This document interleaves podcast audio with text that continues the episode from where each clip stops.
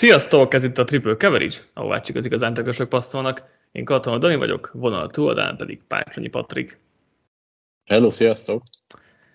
Meghirdettünk egy kis kérdezfeleleket, ahogy ígértük legutóbb, és érkeztek is kérdések szép számmal, amiket nagyon szépen köszönünk, hiszen így tudunk egy jó kis podcastet felvenni a holt szezon kellős közepén, és azért is jók ezek a kérdezfelelekek, mert így olyan témák is bejönnek, amikről így nem biztos, hogy gondoltunk, vagy nem biztos, hogy ilyen szemmel fogjuk meg a dolgokat, úgyhogy szerintem vágjunk is bele.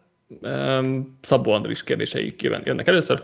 Szerintetek ki lesz az első kirúgott főedző a szezonban? És akkor Patrik, tiéd is a pálya. Ezt írtam sok mindenkit, és igazából az esett nehezemre egyedül, hogy azt válasszam ki, akit legelsőnek rúghatnak ki, és végül Josh McDaniels írtam, ugye azt meg ezt Raiders-től még hozzá, mert az a sejtésem, hogy azért a rájátszás az elvárás csapatnál, és nemhogy nem biztos, hogy meg lesz, de nagyon gyorsan elúszhat ez a dolog, és igazából ha Garoppoló nem lesz egészséges, vagy nem jön ki mondjuk az elvárt dolog tőle, akkor ez a projekt nagyon gyorsan bebukhat. A védelem nem erősödött, úgyhogy én azt gondolom, hogy a Raidersnél lehetnek ilyen gondok, ráadásul azért McDaniels nem is mutatott semmi olyasmit szerintem, ami azt mondatná, hogy további esélyeket adjunk neki.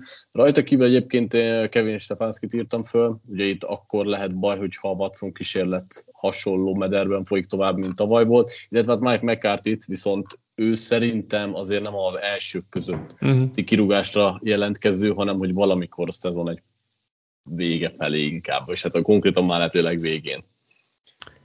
Igen, érdekes, hogy nekem meg pont az volt a bajom, hogy így nem igazán találtam olyat, akit így szezon közben kirúghatnának. Szezon végén persze arra azért sok opciónk van, vagy több opciónk van, hogy szezon közben, hogy annyira nem éreztem. McDanielsnél az a bajom, hogy hát, hogy fukar a Raiders tulajdonosa, és nem nagyon akar úgy pénzeket kifizetni, hogy már az edző az nem edzősködik ott náluk, úgyhogy ezért nem éreztem azt annyira jónak. Nálam Todd Bowles jött fel először talán, azért a Buccaneers nem tűnik egy kifejezetten erős csapatnak, nem tudom ott mik az elvárások, lehet, hogy semmi, tehát igazából ilyen szempontból akár Bowles maradhat is, vagy nem biztos, hogy ki akarják őt majd rúgni. Másik Ron Rivera a Commandersnél, de ott sem tudom, hogy bármi elvárás lesz ez, azt gondolom, hogy ott a tulajdonos is inkább megvárja majd a szezon végét, az új tulajdonos, és majd utána fog dönteni, szóval szezon közben én annyira nem éreztem olyat, akit úgy kirúgnálnak igazából. Akit mondtál kettő, nekem is eszembe jutott, csak ott tényleg azért, mert annyira nincs elvárás a csapattal szemben, hogy nem igen. Gondolnám. Ha csak tényleg egy borzasztó, nem tudom, 0-8-al kezdenek, vagy 0-10-zel, nem tudom, akkor esetleg. Igen, azt meg azért egyikből sem nézem ki. Tehát igen. Ezért tényleg egy szezon közben én így nem érzem most senkin, hogy nagyon veszélyben lenne az állása. Nyilván szezon végén ezek reális problémák lesznek, meg hát sokféleképpen alakul majd a szezon bizonyos csapatoknak, de úgy nem éreztem azt, hogy így valakinek így nagyon-nagyon sürgősen veszélyben lenne az állása. Andris, következő kérdésre: terveztek-e olyan podcastet a szezonra, ahol a szezonnal kapcsolatos sportfogadásokat, egyes fordulókra vonatkozó fogadásokat beszéltek át? Ugye nekem megemlítette, hogy nekem voltak ilyen cikkeim azért a szezon közben, de hogy podcast formában. Egyelőre nem terveztünk ilyesmit. Még így a beharangozó podcasttel mindig bajba voltunk, mert ugye én nagyon elfoglalt vagyok itt a hét második felében, mikor írom a beharangozót, és úgy kevésbé tudok még podcastet is mellé összerakni, ahol nem mondom el ugyanazt, amit leírok, úgyhogy kicsit azért nehezebb ez a topik, vagy ez a rész a podcastelésnek. Szerintem szezon közben kizárt, mert nem lesz rá időnk, nem tudjuk hova besúvasztani. A szezon előtt de esetleg lehet, hogy lesz ilyen adás, akár kettő is. Igen, ugye ott azért mindig a lókszegysőrrel azok hasonlók, azért valamilyen szinten nem teljesen ilyen, de hogy azért mégiscsak szezonra jósolók. Meg amikor az overrendorokat beszéljük, minden csoport. De ezen kívül is egyet akár be lehet tenni, tehát ott a szezon előtt azért még augusztus eleje felé van idő, akár igen, ilyen arra van realitás, igen. Következő kérdés: mit vártok a Chargers offense-től? Lesz Herbert játékában szintugrás, az új támadó koordinátornak köszönhetően meg fog érkezni a top 3 irányító mellé, hogyha az erősségeire építő play hívások lesznek. Mit gondolsz, Patrik? Hát azt gondolom, beszéltünk sokszor itt Herbert esetéről, és azt gondolom, hogy kell, hogy legyen, mert ha nem, akkor az már nem egy jó jel az irányító szempontjából. Én amit várok, hogy azért ez egy sokkal explozívabb, nem tudom kimondani a szót, de hogy robbanékonyabb, dinamikusabb offense lesz, mint volt az előző szezonokban. Sokkal jobban ki fogja tudni használni Herbertnek a karját, illetve amit ezzel párhuzamosan várok, és ez nem feltétlenül Herbert függő, de hogy Kellen Moore szerintem a futói játékot is kicsit rendbe fogja szabni, mert azért a Cowboysnál ez mindig egy sarkalatos és jó pont volt, úgyhogy így egyszerre kettő egymásra is fog hatni. Én nagyjából ezt várom a Chargers offense-től, hogy Herbert játékában mekkora szintugrás lesz ennek következtében. Nyilván hogyha teljesen jól működnek Múlnak az elképzelése, akkor nagy, ha nem, akkor meg lássuk meg. Ugye nálam a Herbert ott van itt ezen a polcon, most hogyha Mahomes külön polc tetszik, akkor ott van a Burrow ellen polcon, de értem, hogy valakinek kell még bizonyítás, vagy bármi, hogy oda tegye őt. Kellen Moore nekem kicsit ilyen kettős érzéseim vannak vele kapcsolatban, mert az egyértelmű, hogy Lombardnál jobb lesz, tehát hogy abba kétség sincs, és tényleg az biztos, hogy egy jóval mélyebb passzokkal operáló támadó sor lesz. Most nem azt kell gondolni, hogy minden labda az 30 yardra fog menni, meg hosszabb, meg ilyesmi. Csak azt, hogy nem 5 yardon fog mindenki visszafordulni, hanem legalább 10, vagy mit tudom én, meg nem is mindig visszafordulni fognak, de azért Moore-ban is benne van az a gondolkodás, vagy az a filozófia, hogy azért sok mindent rak az irányítója asztalára is. Herbert ugye ezekre alapvetően nagyon is képes, meg tök jól olvas, meg minden, de ugye Moore-ral volt olyan kritikánk kicsit azért segíthetné jobban Prescottot, és Prescott is egy olyan stílusú irányító, mint Herbert, hogy nagyon gyors feldolgozó készsége van, és nagyon okos játékos. Egy szinten azért nyilván Herbert alatt van, így összirányító képben, de hogy azért a stílus ugyanaz, és ott is az volt a kritikánk, hogy nem mindig segítette nagyon egyszerű dolgokkal. Úgyhogy Herbertnek azért ilyen olvasások, meg hasonló dolgokban nehéz feladata lesz, de amikor működni fog, akkor viszont sokkal több dolgot fog tudni kihozni a támadó sor, mint ami Lombardi alatt, mert ott, ha működött, akkor is az 5-6 yardos játékok, itt meg azért, ha működik, akkor a 15 yardos játékok fognak jönni, ami azért elég nagy különbség lesz, úgyhogy ilyen szempontból várok ugrást a Chargers offense-től. András, utolsó kérdése, milyen Super Bowl párosítást vártok? Nagyon korán vagyunk még ehhez, de én jelenleg egy Bengals-Eagles-t vizionálok. Szerintem a Bengalsnál az elmúlt 2 évben megmutatta, hogy nagyon-nagyon stabil csapat, és közel voltak tavaly is, ugye 2 évben döntőt is játszottak, számomra semmi nem mondatja azt, hogy ők visszaesnének. Hát az Eagles azt meg hasonló dolgokat tudnék elmondani, pluszba bejön az, hogy még gyenges az NFC, és ott rajtuk kívül még egy csapatra érzem azt, hogy egyértelmű Super Bowl aspiráns, a többieket egy polccal hátrébb sorolom. Igen, itt az unalmas válasz a Chiefs-Eagles lenne, ugyanúgy, és csak könnyen lehet érvelni ilyen mellett igazából, mert egyik csapat se lett rosszabb, igazából tavaly baromi jók voltak, szóval igazából ez lenne az a válaszom, hogyha valamire pénzt kéne tenni.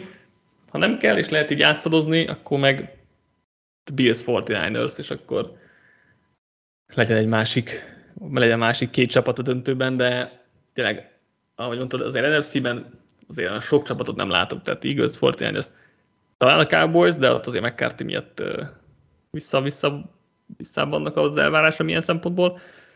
AFC-ben meg azért tényleg tele van, tehát ott meg bárkinek hihet a lépés a rájátszásban. Most az ellen nehéz fogadni. Igazán funky akartál volna lenni, akkor a Ravens-t mondod a Lamar cikked után. Meg egyébként most már itt gondolkodtam ennek a kérdés kapcsán, hogy majd mit fog a szezon elején jósolni, és igazából az, hogy az NFC döntőben az Eagles meg a 49ers fogom, az így valószínű. Az AFC döntőben meg ugye a Chiefs gyakorlatilag kötelezőbe tenni az ember, hiszen 5 éve hazai pályán játszák a konferencia döntőt, tehát igazából ezzel kapcsolatban, ha helyesen akar valaki tippelni, akkor ez a jó megoldás. És akkor azon gondolkodok, hogy a Chiefs mellé kittegyek be, és akkor igazából Bengals, Bills, Ravens, Chargers 4-esből gyakorlatilag bármelyiket szívesen be tudnám tenni, Ezt még nem döntöttem el, hogy pontosan melyiket fogom, lehet, hogy majd berakok kettőt, hogy akkor az egyik hátra bejön, és akkor milyen okosnak tűnök, de azért a Chiefs ellen nehéz lenne az AFC-ben fogadni. Úgyhogy én a Chiefs Eagles-t várok mondjuk, és akkor kis funkinak, meg a Bills 49ers-t, mint második csapatok talán. Fischer Bálint kérdései következnek számotokra, hol helyezkedik el Mahomes a személyes irányítólistán. Hozott mindenféle adatot, hogy 500 alatt csak otthon játszott konferencia döntőt, meg nem játszott ugye még idegen berejátszás meccset, 3 Super Bowl részvétel, 2 győzelem, tehát hogy brutális számok. Hol lenne nálunk? Ugye erről is sokszor beszéltünk már itt az elmúlt adásokban. Itt az egy nehézség van, hogy ugye igazából csak az elmúlt 20 év irányítóit láttuk mi játszani, mondjuk durván. De ha abban az alapvetésből indulunk ki, hogy Tom Bradyt mindenki az egyik, hanem a legjobb irányítónak tartja, és mi már odáig megyünk, hogy talán elé helyezzük Mahomes, de legalábbis nagyon a közelébe, akkor szerintem egyértelmű, hogy top 2, de lehet, hogy a legjobb irányítónak is gondoljuk, és hát jövőre tud akár még ezen tupírozni is egy kicsit. Igen, ugye tényleg erről beszéltünk azért egy-két adásban, meg Discordon is elhangzott, vagy tőlem elhangzott, hogy részemről, vagy most akkor úgy fogalmazok, hogy azok közül az néhány közül, akiket láttam játszani, Mahomes a legjobb. A jelenlegi Mahomes a legjobb irányító. Tehát akit most látunk játszani, én nem láttam még ennél jobb irányítót az NFL-ben. Most ez nem jelenti azt, hogy ő a valaha volt legnagyobb, vagy mit tudom én, mert az nyilván több siker kell, meg több év kell, meg nem tudom, de hogyha csak egy pillanatképet nézünk, hogy játékos tudásáról, képességeiről, teljesítményéről, akkor szerintem a jelenlegi Mahomesnál. Hát én még nem láttam jobbat, és ezzel együtt megkockáztatom, hogy a korábbi évtizedekben sem volt, mert azért azt gondolom, hogy minden együtt azért fejlődik fejlődnek a játékosok az NFL-ben, fejlődik maga az NFL is, és azt gondolom, hogy a mai Mahomes az egy jobb játékos, mint egy 40 évvel ezelőtti, vagy 30 évvel ezelőtti LV, Marino, mit tudom én, bárkit, akit akarunk mondani. Ez nyilván ezt most már korhoz hasonlítani kéne, meg amit már azért tényleg lehetetlen kis túlzással. De ha így próbálnám megfognak, akkor ezt mondanám.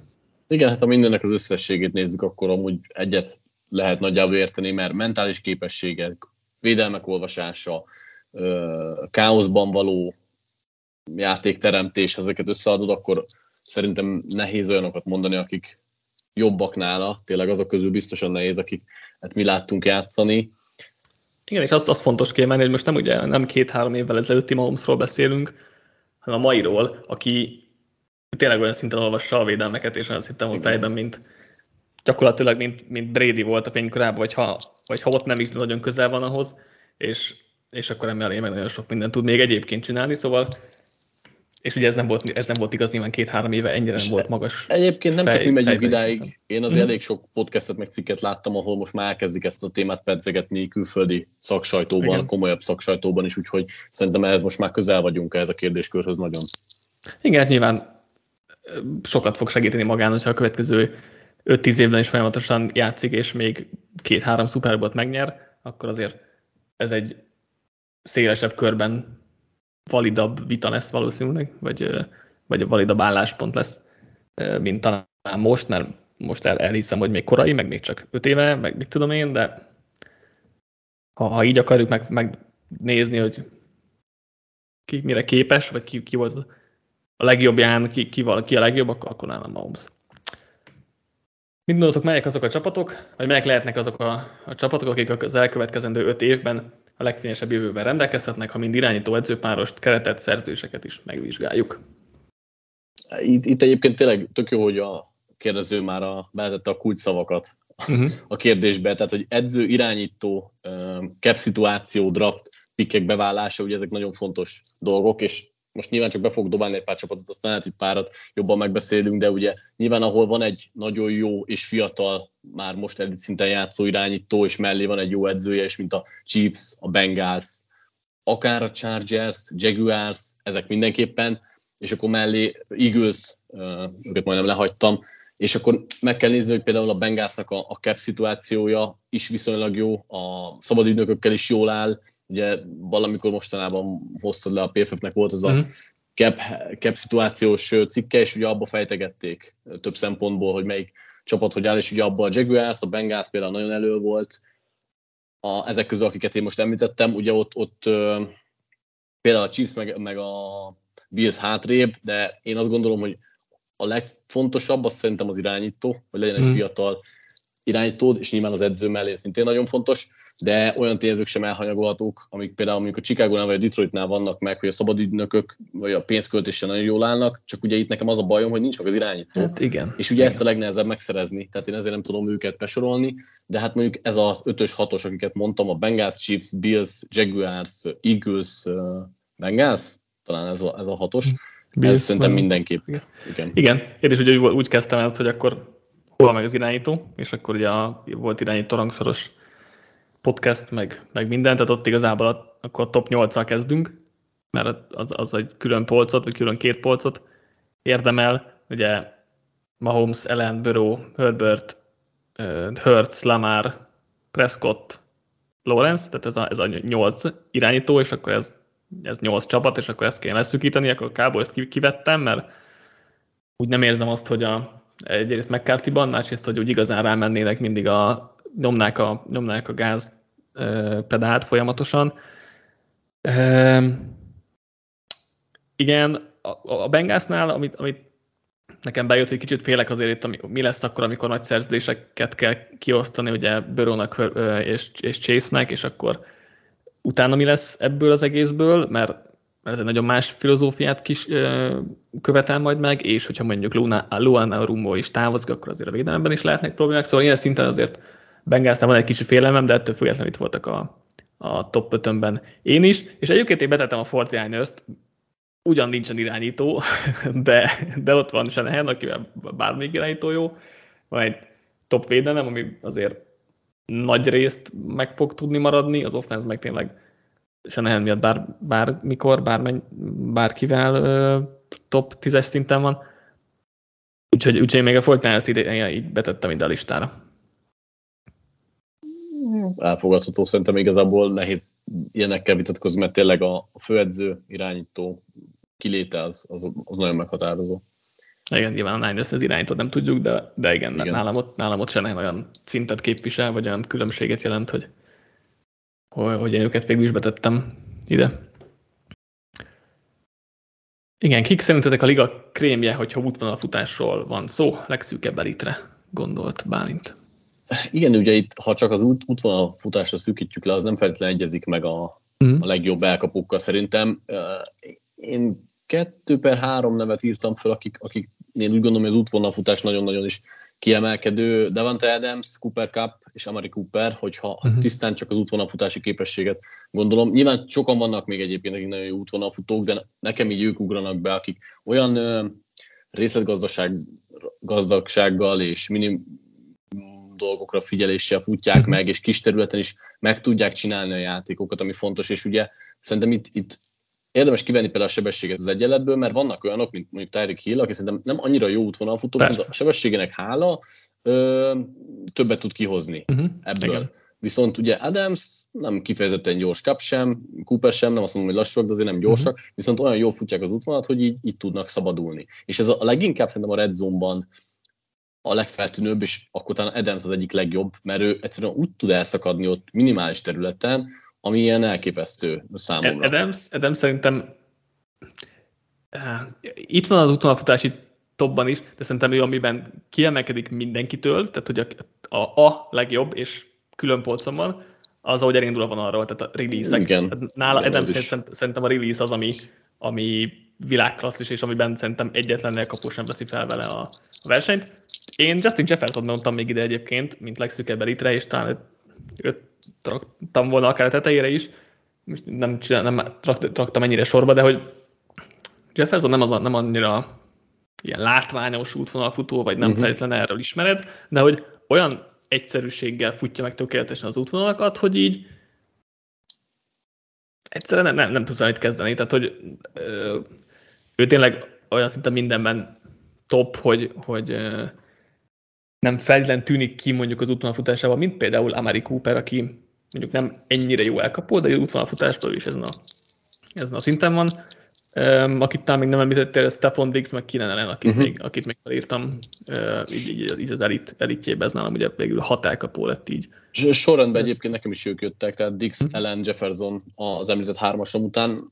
Jefferson egyébként egy jó kérdés, mert tényleg jó útvonalfutó, de így valahogy így nem érzem azt a nüanszságot nálad, aztán azért lehet, hogy már eltakarja a többi képességével, hogy annyira jó nincs szükség rá. Meg hogy ugye vannak ilyen nagyon nüansznyi dolgokra figyelő útvonalfutók, akik viszont túlzásba is viszik ezt, és emiatt, tehát hogy Jeffersonnál ugye tehát hogy arra használja az útvonalfutást, hogy elszakadjon, és mondjuk Kadarius Toney egy szar példa, mert ő ilyen nagyon furán futja az útvonalakat, de ugye amúgy meg, tehát hogy van egy csomó plusz lépése, de mondjuk, mit tudom én, Jerry Jeudy, aki ugye elvileg egy rendkívül jó útvonalfutó, meg értem, hogy tényleg szépen futja az útvonalakat, meg figyel a nüanszokra, de nem annyira hasznos, mint kéne, vagy mint amennyire Jefferson hatékonyan csinálja ezeket. Tehát inkább ez volt meg bennem így ilyen kettőségben, de értem, hogyha valakinek Jeudy számít ilyen klasszikus top útvonalfutónak, és Jefferson talán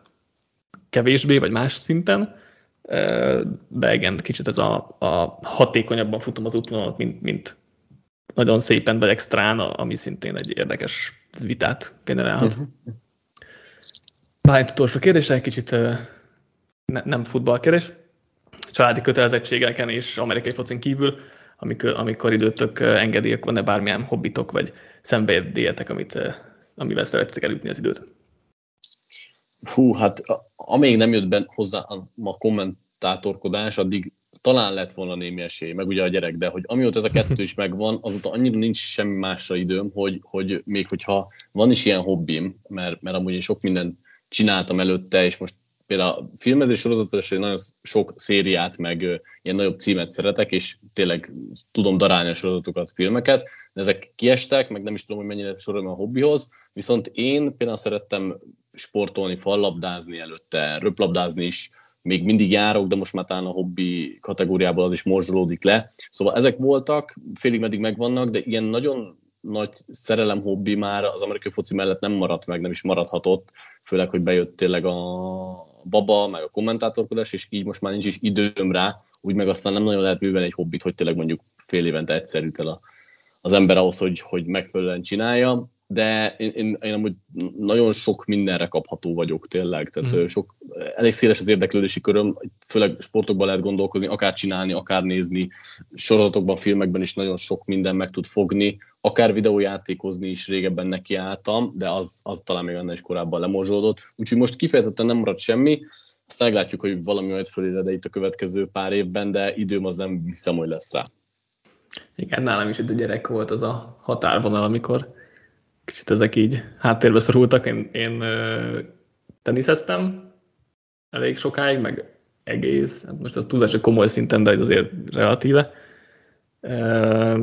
És akkor azt most már lassan 2 éve nem csinálom, azt most megint gondolkodtam nyáron, hogy elkezdem, de megint nem éreztem azt, hogy most minden héten el fogok érni legalább 2 órára, hogy lemenjek. Labdarúgás is olyan, az is azért ott még van egy társaság, akikkel azért tavasszal meg ősszel hetente egyszer lemegyünk egy ilyen bajnokságba, szóval az is az még úgy fut nagyjából, de nyilván azt is azért még korábban arra is több időm volt meg formában maradni, meg hasonlók, szóval igen, azért most már kicsit ezek is háttérbe szorultak. Hát ja, esténként, amikor már alszik a gyerek, meg mondjuk nincs szezon, akkor azért feleségemmel mindig leülünk valami sorozatot nézni, vagy filmet nézni, vagy most éppen kicsit igzokszózok is itt az új vagy hát relatíve új Harry Potter játékkal, most végre nyáron vették is.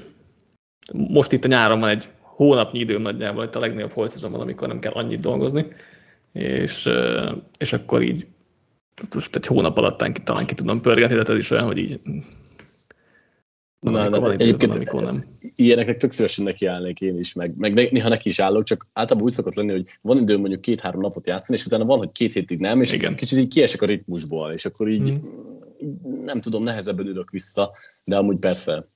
Igen, nekem most ez a 3-4 hét, amíg még nincs edzőtábor, de már így lementek a draft értékek, vagy hát az már korábban, de most amikor tényleg nincs semmi az NFL-ben, akkor az jobban vagy most ér, ez egy hónapban körülbelül, amikor így ráér egy kicsit lazábban venni itt a munkát, vagy hát ez, ja, csak hát ez kompenzálja, hogy a szezonban meg másfél munkaidőnyit dolgozok, de hát nyilván ez ilyen, úgyhogy ja, most ez kicsit kiélvezem itt a kerttel, meg ilyenek ezt egy hónapot, de hát ez nem sok egy évben, úgyhogy ja. A Attila kérdései következnek, mit gondoltok erről a Rodgersről, melyik az igazi arca, amit a média állít, és egy elviselhetetlen öntelt ember, vagy ez csak egy vagy ez csak egy ilyen lejárató kampány? Mit gondolsz, Patrik? Szerintem én ezzel a témával úgy vagyok, mint sok mindennel, ami ott az információs technológián fejlett szintre jutott, hogy biztos, hogy van igazság, hogy nehéz természetű Rodgers, és hogy vannak olyan dolgai, amik igazán extravagánsak, de biztos vagyok benne, hogy a média egyébként ezt jócskán felpumpálja, és mindenki ráharap a sztorira, és kicsit felnagyítja a dolgokat szájról szájra. De ahogy egyébként minden zseni, valószínűleg Rodgers is egy picit különc bizonyos dolgokban, sőt lehet, hogy bizonyos dolgokban nagyon is. Azt, hogy mennyire megy a lejáratás, most egyébként szerintem arra például azt, hogy egy új csapatban a Jetsnél milyen lesz, és mondjuk pályán kívül dolgait mennyire halljuk, az például egy jó válasz lehet arra, hogy például mennyire volt ez inkább az utóbbi időnek annak köszönhető, hogy Green Bay-ben már azért nem volt az igazi kapcsolat, egy kicsit megfáradt. Ja, nekem nehéz lenne azt mondanom, hogy nem egy nehéz eset, amikor a csapat CEO-ja is ezt mondja, tehát hogy azért amikor az embereknek érdeke ezt így nem publikusan közölni, meg mit tudom én, az is azt mondja, hogy hát Rodgers egy nehéz eset, akkor azért azt mondom, hogy valószínűleg van mögötte bőven igazságtartalom, meg azért nem csak a média állítja ezeket, tehát azért korábbi játékosok mondanak sztorikat, meg ugye Rodgers is elég sok helyen szerepel, mostanában már az a médiában utóbbi egy-két évben főleg, meg a furcsa nézeteivel, vagy hát most valakinek furcsa, valakinek nem, de hogy mondjuk azt, hogy a közvélekedéssel szembe menő nézeteivel azért valószínűleg egy fura figura, az a minimum, és hát valószínűleg egy nehéz eset most, hogy mennyire elviselhetetlen, meg öntelt, meg itt tudom én, ezt azért nem tudom, de hogy nem a legegyszerűbb természet, azért az elég valószínű. Attila, a következő kérdése. A Lawrence, Burrow, Herbert trióból látjátok-e valamelyikben, hogy végül nem fut be akkora karriert, mint ahogy jelenleg kinéz, és ha igen, akkor mi lehet ennek az oka? A nagy karriert nem felejtett gyűrűkben mérik. Ezt még írta. Hát szerintem én Burrowt kizárnám ebből a dologból, nehezen tudom elképzelni, és már most is vannak olyan jelek, hogy ő azért stabilan top 3, top 5 irányító karriert fog befutni, ha tényleg ha nem gyűrűkbe mérjük, akkor főleg, mert az mindig egy másik kérdés. Lawrence Herbert trióval, vagy duóval kapcsolatban nekem azért vannak fenntartásaim. Lawrence még azért nagyon fiatal, nem vonnék le messze menő következtetéseket, és vele egy kicsi kapcsolatban úgy vagyok, hogy szerintem egy fantasztikus irányító, tényleg egy olyan generációs talent, amiről beszéltünk is, és még mindig van fokozat a játékában, viszont mindig nehezen megfogalmazható, de talán azt érzem Lawrence kapcsán, hogy ez a wow faktor, az a káoszban való teremtés, ami mondjuk Mahomesra, Burrowra jellemző, Allenre is, az nincs meg, és ilyen szempontból inkább ő egy nagyon stabil padlóval rendelkező top irányító, de lehet, hogy nem fut be akkora karriert, nem is tudom, hogy Lawrence esetében mi az, ami kinéz, mert talán nálam még a Burrow Herbert magasságúban nem beszéltünk, bár ugye közvetlenül talán utána következik, de hogyha valakivel kapcsolatban, akkor talán vele vannak minimális kétségeim, de egyébként, hogyha lehet őt mondani, hogy nincs, akkor nem. Én mind a három irányítót top tehetségnek gondolom, mert pont, hogy mentálisan nagyon erősek, pontosak, megvannak azok a dolgok, amik szerintem kellenek a mai modern futballban, hogy érvényesüljenek, úgyhogy ha lehet őt választani, hogy egyik sem, akkor szerintem azt mondom, ha mindenképp kell valamelyiket mondani, hogy a háromból melyik az, amelyiknél legjobban kinéz, hogy nem futja be a legjobb karriert, akkor Lawrence-t mondanám. Igen, nekem is az a válaszom, hogy egyrészt egyikből sem nézem ki, mert mindegyik rohadt jó irányító, és már most, és az is lesz, és ezzel nem sok minden fog változtatni, hogyha tényleg nem a gyűrűk számában mérjük a jó irányító ismérvét, vagy karriert, vagy befut, vagy nem is tudom, hogy akarunk ezzel pontosan fogalmazni, ami egyébként tényleg egy nehéz kérdés, hogy pontosan mit várunk el, vagy mi itt a gondolkodás. Ha tényleg bevesszük a gyűrűket, akkor viszont gyakorlatilag bármelyik, vagy mindegyikük, mert azért, ha megnézzük, mindegyikük egy rossz franchise-nál van, vagy egy nem annyira jó múltú, és nem is tudom, hogy fogalmazzak, milyen franchise-nál van. Úgyhogy ilyen szempontból azért az... Hát az meg alapvetően is nehéz szerintem azt elérni. Igen, persze, igen, de hogy még csak nem is egy mit tudom én, Packers,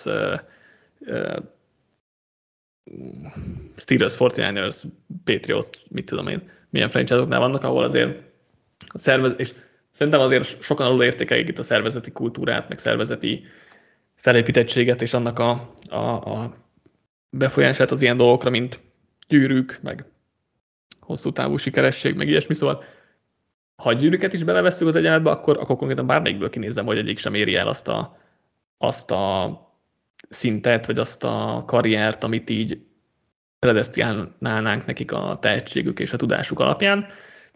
Ez azért szerintem bőven benne van bármelyiküknél tényleg a pakliban. Az, hogy egyébként meg nagyon jó irányítók lesznek, az a felől meg nem nagyon van kétségem.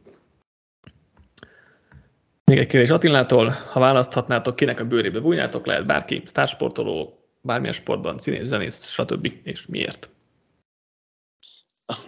Ehhez hasonló kérdéseket amúgy szoktunk időről időre kapni, és én nekem soha mindig nehezemre esik válaszolni, mert nincs igazából senki, akit így kiszemeltem, de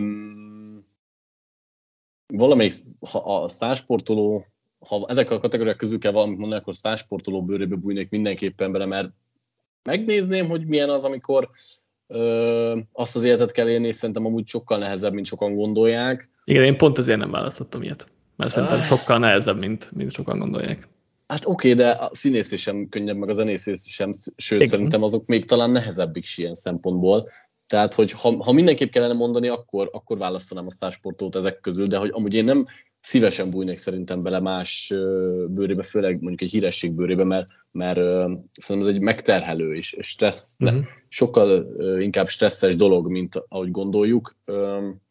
Igen, én nekem azt erre válaszolom, hogy olyan valaki bőrébe bújnék, aki nem egy ilyen nagyon ismert ember, de hogy rendkívül gazdag. Mert akkor, akkor nincs az, hogy most hát rendkívül sokat kell dolgoznom, hanem hogy dolgozhatok, amit szeretnék, meg lehessen. Igen, de akkor az lényegében olyan, mint a mostani életed, csak sok pénzzel, nem? Hát igen, nagyjából igen. Igen, csak szerintem itt inkább a kérdés arra irányul. Azért most azért sokat kell dolgoznom, és hogyha pénzem, akkor nem kellene ennyi dolgoznom, hanem lehetne dolgoznom, amennyit szeretnék, meg több, fel tudnélek venni téged is főállásba, meg több és jobb kontentet tudnánk kreálni, stb. Tehát, hogy meg nagyon szép helyekre elutazhatnék, meg mit tudom én, tehát hogy azért sok minden van, amit így nem engedhetünk meg magunknak, ami nyilvánvaló, meg nyilván kevés embernek adatnak meg az ilyen dolgok, de hogy ha így választhatunk én, akkor tényleg ilyet választhatunk ki. Nem túl híres, de azért nagyon gazdag. Igen, ami nálam talán a kulcskérdés az a stresszmentesség és az idő. Tehát, hogy a családomra mindig az átlagosnál több idő jusson, igen. Nekem ez sokkal fontosabb, meg hát, hogy a folyamatos stresszt nyilván senki nem szereti, meg egyébként alapvetően szerintem én jól is kezelem, de ettől függetlenül nagyon-nagyon nem szeretem, és nyilván belül jobban gyötri is az embert, úgyhogy én még azzal is azokkal a kérdésekkel is bajban vagyok, amikor valaki azt kérdezi tőlem, hogy mit tudom én, meddig szeretnék eljutni a civil munkában, tehát mondjuk menedzseri szerepek, azok nekem már olyanok, hogy az a baj, időigényesek is, és sokkal stresszesebbek is, és tudom, hogy egy előrelépés, meg pénzben is sokat jelent, de nem biztos, hogy megéri nekem, számomra. Igen, abszolút. 13N-i kérdése, vagy lenni, vagy nem tudom pontosan, hogy néz ki. Mekkora visszaesést láttok a Vikings-tól, és ki lehet a csoportjuk főesélyese? A csoport főesélyese az egy nagyon nehéz kérdés, de szerintem az a Lions. Akármennyire is nem akarják mondjuk a csoport többi tagja ezt beismerni. Hogy mekkora visszaesést várunk a Vikings-től, erről sokszor beszéltünk. Én személy szerint azért jelentőset, most a jelentős az még mindig jelent azt, hogy meg lesz a playoff, mert annyira gyenge az NFC, de a csoportban nem ők az esélyesek. Szerintem nem annyira jó csapat, sőt nem annyira jó csapat, az kimerem jelenteni, mint amit tavaly az eredmények mutattak. Ugye sokszor beszéltünk itt a szerencsefaktorról, meg hogy mennyi egy labdabirtoklás meccset nyertek meg. Én azt gondolom, hogy ha győzelmekbe kell mondani, akkor egy ilyen 9 győzelem környéki csapat ez, 9 max 10, és rájátszásban hát sorsás függő, de max. Egy kört tudok kinézni belőlük. Ez egy legjobb esetben 10-7-es csapat, de inkább a 9-8-8-9, tehát hogy nálam ez a Vikingsnak a... De ezt jó sorolom a Vikingsnak, most így a sorsolást nem néztem meg, szóval inkább csak így nagyjából erősségre próbáltam belőni, de igen, tehát igen, sokat beszéltünk erről, hogy nagy túlteljesítés volt mérlegben. Ugye annyit azért nyilván érdemes elmondani, hogy védő oldalon azért várható erősödés, hiszen nagyon rossz volt a tavalyi egység, és már csak azzal, hogy egy más rendszer lesz, és azért Brian Flores egy nagyon jó védőkoordinátor, ezzel nyilván előre lépés várható a védelemtől. Most, hogy ez mekkora lesz, az egy jó kérdés, hiszen a tehetségszint azért annyira nem adott. De hogy a tavalynál jobb lesz, azért az nem kérdés, ettől függetlenül azért a labda most azért jó eséllyel többet fog a másik irányba pattanni, úgyhogy az győzelmekben mindenképp visszaesés jelent, még hogyha egyébként játékban nem is feltétlenül lesz majd az. Sokáig hallani az elméletet, miszerint a lyukakat a free agency alatt kell betömni, a drafton pedig BPA alapon kell választani. Mit gondoltok, mennyire kell rövid távú célokat a drafton a hosszú távúak elé per mögé helyezni? Én nagyjából egyet tudok érteni ezzel, hogy alapvetően a free agency az egyrészt biztonságosabb betömése, másrészt egy okosabb betömése a lyukaknak, mert a drafton én mindig inkább a potenciálra és a jobb játékosokra mennék, mint hogy berítseljek valakit csak azért, mert az a hiányposztom. Én különösen egyébként az olyan posztoknál vagyok így, ahol nagyon számít a tapasztalat, és mondjuk az atletikusság, meg mondjuk kevésbé, például a támadófalat, ezt én mindig a szabadügynök piacon foltoznám a draft helyett, mert persze bejöhetnek a drafton is, meg ha vannak jó játékosok, akkor menjünk rá ott is, de hogy alapvetően szerintem azért, ha a szabadügynök piacon van rá lehetőséged, akkor hoz egy tapasztalt embert, nyilván ugye azért fizetést meg ilyeneket is figyelembe kell venni, de a drafton én inkább a BPA híve vagyok, mint a NIDE. Nyilván itt kell egy egyensúlyt találni, és akkor itt nem azt állítom, hogy mindenképpen húzzam be a BPA-t. De az a baj inkább... a BPA-val, hogy Bijan Robinson már harmadik picktől kezdve BPA volt meg. Jó. A BPA filozófiával az a bajom, hogy ez nem létezik. Tehát, hogy a BPA az mindenkinek mást jelent, mert nincs olyan, hogy mindenki egyetért abból, hogy ki a legjobb játékos, meg mit tudom én. Tehát most mindenki ráfoghatja, hogy neki jó volt a board tetején, és lehet, hogy így is van. Nem feltétlenül jelenti azt, hogy ez most BPA volt. Nekem az filozófiám, vagy elméletem, hogy ugye azzal egyetértek, hogy rövidtávú célokat nem szabad a drafton kezelni, hiszen az újoncoktól azért nagyon kevés százalékban várható igazán nagy hozzáadott érték az első évben. Tehát erre igazából nincs értelme játszani. Én igazából amellett vagyok, hogy a prémium pikkeket azt prémium posztokra kell lelőni, tehát most ilyen irányító, az most egy külön kaszt, de hogy cornerback, edge rusher, elkapó, tackle. Prémium pikkeket azt gondolom, hogy erre a 4 posztra kell lelőni, most nyilván, ha egyáltalán nincs senki már ezeken a posztokon a drafton, akkor most nyilván változtatni kell a filozófián, de hogy alapvetően én ezt tartom a jó filozófiának, hogy ezekre kell lelőni, mert ha ilyen poszton van egy jó játékosod, akkor az hatalmas hozzáadott értékkel bír, hogy olcsó.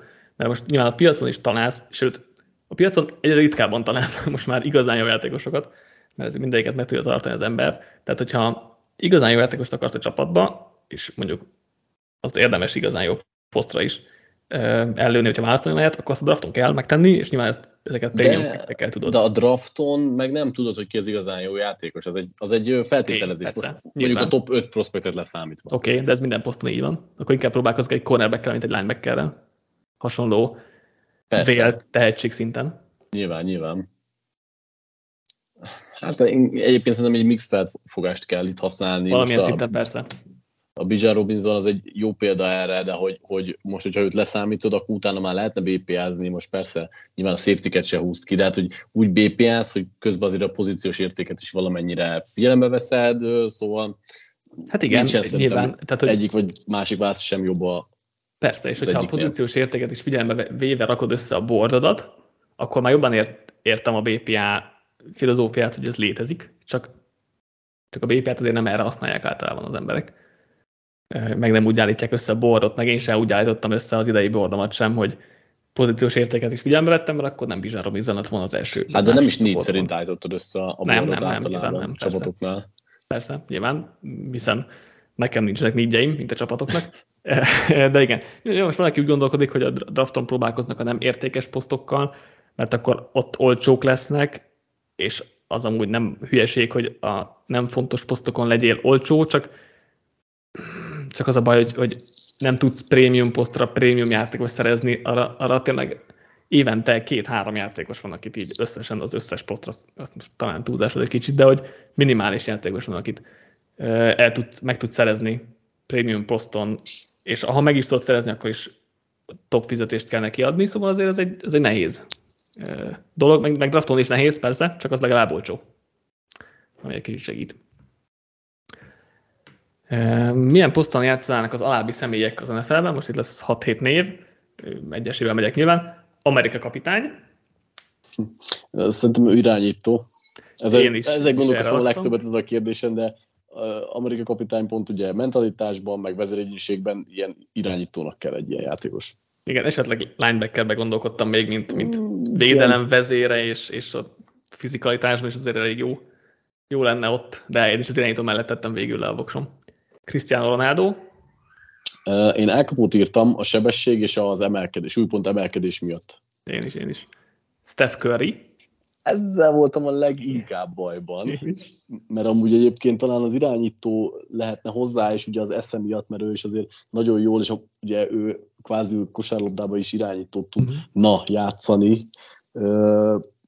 úgyhogy én végül QB-nak írtam őt is, de hogy őt nem tudtam elhelyezni máshova, ez is volt a bajom. Igen, én felírtam először 3 kérdőjelet, aztán, hogy Bryce Young. Igen. Így meg vagyunk. Adam Schefter. Hát, őt sehova nem tudtam elhelyezni, úgyhogy beírtam a Panthert. Ó, én vizes fiút írtam be. Nagyon jó. Hát egyébként hasonlóban gondolkoztunk. Igen, de még a Holder volt a másik opció, ami általában a Panther is, úgyhogy igen. Gandalf. Itt úgy sem jössz át analógiára egy Ryan Stafford defensive tackle-t. Ugyanúgy gondolkodtunk, én is azt írtam, hogy védőfal, mert itt nem mész át, igen. Dave Bautista. Én futót írtam. Én tight endet. No. Igazából csak így őt ugye, nem tudom, 2 vagy 3 helyen láttam galaxis őrzőibe, meg most hirtelen nem fog eszembe jutni a másik. Jó felépítése van. Igen, viszonylag masszív felépítés, tudja törni maga előtt a dolgokat, én ezért gondoltam a futóra. Igen, én meg a tight-re, mert dokkolásban is, meg jó méretekkel, elkapásban is talán, nyilván nem láttuk még elkapni, de ki tudja. Meg hát ugye láthatatlan lesz, tehát hogy őt nem veszik észre a védők, úgyhogy az is segít, hogy befut mögéjük. Dwayne The Rock Johnson. Hát szerintem az egyértelmű linebacker, ugye? Igen, egyrészt a bowler sorozat, másrészt pedig a felépítés is adja magát. Hát meg ő az is volt, tehát ő linebacker volt még. Ja. Úgyhogy igen, az adta magát nálam is. Pacsó László kérdései következnek, most már csak összesen 4-5 kérdésünk van hátra. Minnesota Vikings meze, miért pont lila? Ezt ennek utána néztem, és a Vikings saját oldalán az volt az információ, hogy azért választotta ezt az első tulajdonos, amikor belépett a Vikings az NFL-be, hogy egy ilyen bold statementet adjon, tehát hogy kitűnjön a többiek közül, és identitást adjon a csapatnak, tehát igazából a lila szín mögött ez volt az elgondolkodás, semmi több.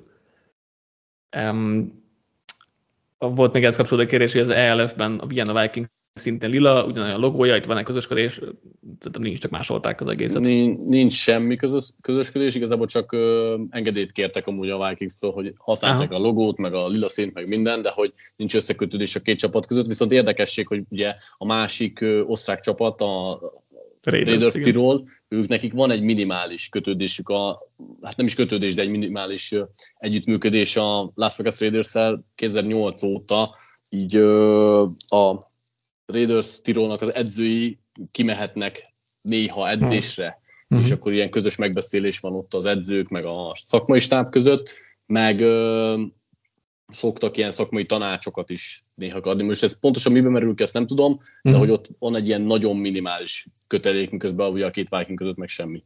Na hát ezért jó, hogy ELF kommentátor van itt a podcastben, és ha már ELF, akkor mit gondoltok a Fehérvár Entroners szerepléséről eddig, illetve a jövőjükről a ligában? Hát hogy teljesen őszintén beszéljek, én sokat nem vártam az Antron Ernst-től, mert azért tudtam, hogy ez egy nagyon-nagyon magas szintet képvisel ez a liga, főleg, hogyha a liga krémét tekintjük mondjuk a legjobb 5-6 csapatot, és azért ez gondolható volt, hogy a magyar ma kiegészítve egy pár importa nem lesz elég, és ehhez jut hozzá, hogy ugye itt az éveleje előtt pár héttel volt egy sajnálatos irányítóváltás, úgyhogy ott pár hét volt Eversznek fölkészülni, aki ráadásul szintén nem vált be, úgyhogy voltak nehézségek, amivel indult ez a dolog, de én kimerem jelenteni, hogy egyébként az edzők és maguk a játékosok is úgy gondolják, hogy csalódás eddig ez a szezon, még akkor is, hogy úgy fogta föl mindenki, hogy ez egy tanuló év, hozzá kell szokni a légkörhöz, tök jó, hogy tanulhatnak egy ilyen kompetitív ligában, de ennél szerintem többet vártak, és ugye itt volt Bálintnak podcastje Viktorral, aki maga is mondta, hogy 2-3 győzelmet várnak, és azt, hogy otthon elkapják mondjuk a Lipcsét és a Prágát, és mondjuk igaz, hogy itthon még nem játszottunk egyikkel sem. Hát végül is a Lipcse most ugye lemondta, úgyhogy ott van egy győzelem 35-0 valóban, de hogy ugye idegenben játszottunk például a Lipcsével, és semmi szansz nem volt ott arra, hogy meccsben maradjunk. Most ugye 2 hét múlva lesz a Prága, hát ha valahol még egy utolsó reménykocka van, hogy tényleg esetleg az utolsó pár csapattal pariban van a Fehérvár, akkor ott, de én jelenleg úgy látom, hogy van egy kis lemaradás igazából itt a végéhez kapcsolódóan is. Igen, szerintem is azért egy csalódás egyelőre, még ha tényleg tanulév is volt, meg nem volt szabad itt nagy elvárásokat szembeállítani a csapattal, de ettől függetlenül azért azt gondolom, hogy még az alacsony elvárásokat is sikerült egy kicsit azért alulmúlni. Nem feltétlen nagy probléma ez, tehát hogy nyilván tanulnak majd előre remélhetőleg, és akkor a jövőben ez jobb lesz. Nem tudom, hogy jövő kapcsán azért meddig lehet ezzel elmenni, hiszen azért magyar magnak azért ugye kötelező szerepelnie, most nyilván lehet jobb irányítót hozni, meg jobb importokat, meg jobb európai importokat, de azért az látszik még a lemaradás, de nyilván most a magyar játékosok is így tudnak fejlődni, tehát ez így azért az Antronesznek is, meg talán a magyar focinak is összességében jót tesz ez az egész, és mennyire lesznek sikeresek, azt még meglátjuk, de nem is tudom, hogy pontosan ezzel kapcsolatban mi a cél, hogy... Az a legnagyobb probléma, hogy ugye alapvetően ugye az LF mezőnyét főleg német és osztrák csapatok teszik ki, több mint fele csapat ugye német vagy osztrák, és a német meg az osztrák magok azok nagyon-nagyon erősek, a válogatottak is azért messze-messze a magyar előtt vannak, és ezért velük nem igazán tudják fölvenni a srácok az egészet. Nyilván azért évtizedes lemaradásban vagyunk. Tehát, hogy abszolút. És tényleg mondjuk a Prágát, a Helvetic Gárdot kéne elverni, vagy hát velük egy szinten lenni, ami amúgy nagyjából elképzelhető pár éven belül, de itt is lehet elmaradás. Egyébként nagyon nagy gond az, hogy tényleg irányító szinten, meg egyébként edzői szinten is azért sok probléma van. Én azt gondolom, hogy elsődlegesen el kéne indulni egy úton, és tartani magunkat ahhoz. Mert most az van, hogy elkezdtük ugye Evanszel az évet, aki már eleve úgy ugrott be az utolsó pár héten a csapathoz, nem ismerték, nem volt kémia semmi, most akkor utána játszott Hegedűs Máté, majd utána most már Kevin Doyle, és senki nem játszott még 3 meccsnél többet, tehát így nincs meg egy folytonosság se play-callingban, se irányító helyzetben, így azért nehéz. Én azt gondolom, hogy le kéne tenni egy útra a voksot, hogy akkor ezen elindulunk és végigcsináljuk, és próbálgatni még akkor is, hogyha nagy vereségbe futunk bele, de így igazából nincs egy koncepció. Hát igen, azért nehéz, hogyha látod, hogy azért vakvágány, akkor ne erőltesd, tehát hogy ezt értem, ezt a részt. Nyilván ez most idő kell, hogy megtalálják az utat. Reméljük a jövőre azért. Ez sikerül, és akkor jövőre el lehet indulni egy kicsit jobb, vagy egy stabilabb irányban. Lesz a címvédés az NFL-ben? Szerintem nem. Ez egy nagyon nehéz dolog, és persze a Chiefs ott van az esélyesek között, de szerintem nem. Igen, a valószínű válasz az, hogy nem, de ha valakinek, akkor Chiefsnek azért van rá, tehát a Chiefsnek van a legjobb esélye rá, talán azt mondom így a... Ha Petsnek a dinasztia idejében nem sikerült, akkor azért a Chiefsnek is nehéz azt mondani. Ez is igaz. Igen, én is azt mondom, hogy valószínűleg nem, de igen, valakinek, akkor a Chiefsnek talán lehet. Még két kérdés van Lászlótól. Nekem nagy kedvencem lett Trevor Lawrence, szerintem ebben az ütemben 2-3 év múlva nyerhetnek Super Bowl-t a Jaguarsszal. Mit gondoltok? Ugye ez azért nem csak Lawrence-en múlik, de nyilván az, hogy van egy fiatal elit közé irányítod, az sokat segíthet, és ugye itt megvan a főedző is Pedersen személyében, amiről beszéltünk, hogy nagyon fontos. Én azt gondolom, hogy a 2-3 év azért a Jaguars esetében még talán kicsit korai, mert védelmi fronton messze vannak, de azért láttunk ugye itt elég gyors felépüléseket is, úgyhogy kizárni sem lehet. Én azért gondolom, hogy nem valószínű, mert ez az EFC bivaj erős, és azért a Jaguars inkább csak közelít ehhez az elithez, mint hogy benne van. Igen, én is azt írtam, hogy Super Bowl azért amúgy is nagyon nehéz nyerni, de ebbe az EFC-be meg aztán tényleg főleg, ahol Ellenen, Burrown, Mahomeson, Herberton, Lamar Jackson kell átmenni, ahol tényleg most bármikor nyilván kiért, hogy Jaguarsnak is a lépés.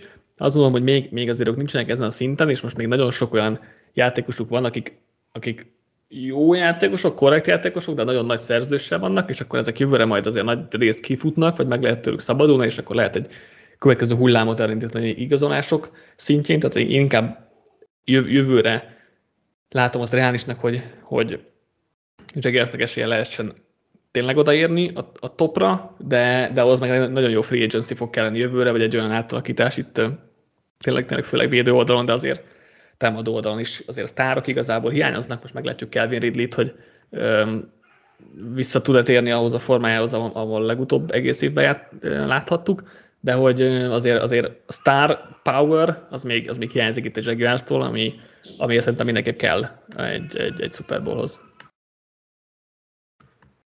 Még egy László kérdés a végére.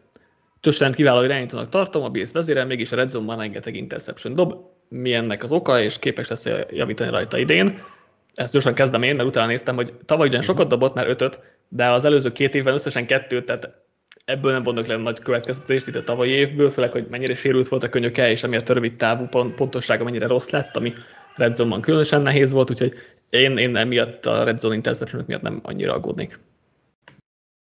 Én is azt akartam alapvetően elmondani, hogy amúgy nekem nem feltétlenül az jön le, hogy sok interception doba a red zone-ba. Alapvetően is ugye egy bevállaló stílusa van, az egész pályán igazából vannak labdázási ígérő labdái, de én nem gondolom, hogy ebből probléma lehet a jövőben, úgyhogy meglássuk majd ezt is. Igen. Utolsó kérdés Norberttől.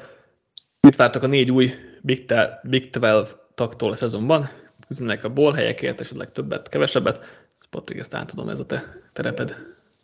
Hát alapvetően azért nem várok olyan nagyon sokat tőlük, bár ugye pont a Big 12 ez nem egy nagyon erős konferencia, de azért az élmezőn szerintem jóval jobb csapat náluk, és semmelyiknek nem egyszerű a sorsolása. Én azt gondolom, hogy bowl helyekért mondjuk a UCF küzdhet, szerintem meg is lesz, mert szerintem ilyen 7 győzelem környékén ők könnyedén összeszedhetnek, mert nekik a legkönnyebb a sorsolása, de a másik 3 csapatnak, hát megnéztem most az over-underokat, és mindegyiknek 5 köré teszik az over-underét, ami ugye ott bowl eligible dolgok köré helyezni őket, én inkább azt mondom, hogy mindegyiknél, hogy under, úgyhogy nekik nem lesz meg. A UCF-nél egyébként ráadásul 6,5 volt az over-under, szóval még hogyha éppen hozzák az undert 6-tal, akkor is megvan, és tényleg a sorsolás miatt azt gondolom, hogy nekik meg lehet, de szerintem ők itt a konferencia aljához fognak még tartozni.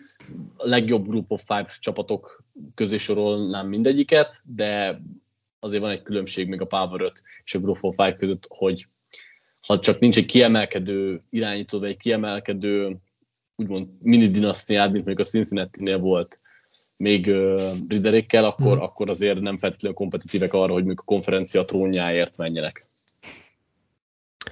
És akkor végén még Danikának volt egy kérdés, de ezt áttesztük egy külön adásba, mert szerintem ez egy külön adást is megérdemel, hogy mi az az 5 kérdés, amelyik megválaszolása miatt leginkább várjátok a következő NFL idején, úgyhogy lesz egy ilyen adásunk szerintem a közeljövőben, és hát most már lassan elkezdjük felvezetni a szezont, mert 9 hetünk van, ha jól emlékszem, 9 és most van kedd, tehát 9 hét és 2 nap múlva, ha jól emlékszem, már NFL mérkőzést játszanak, alapszakasz mérkőzés ráadásul, ugye nem csak előszezont, úgyhogy hát nyakunkon a szezon, azt nem feltétlenül mondom így, de most már azért nem vagyunk olyan messze, úgyhogy lassan itt elkezdjük a divíziós felvezetőinket is, mert abból lesz 8, úgyhogy arra kell egy kis időt hagyni, meg hát ugye még elmaradtunk egy csapatdrafttal is, tehát NFL csapatokat draftoljuk, az is lesz, akkor most az 5 kérdés, úgyhogy bőven lesz most még content, és szerintem most most már így el is kezdjük a felvezetődést, a szezon arra egy kicsit meg a ráhangolódást, úgyhogy ezekkel jövünk most már a közeljövőben, legkorábban jövő héten, most már ezen a héten nem lesz szerintem még adásunk. Úgyhogy köszönjük szépen még egyszer a kérdéseket, tök jó témákat szolgáltattatok, mindig jók ezek az adások, úgyhogy majd legközelebb is, mikor hirdetünk ilyet, akkor is küldjétek őket, mert jó kis adásokat hozunk össze belőle. Köszi Patrik, köszi mindenkinek, sziasztok! Sziasztok!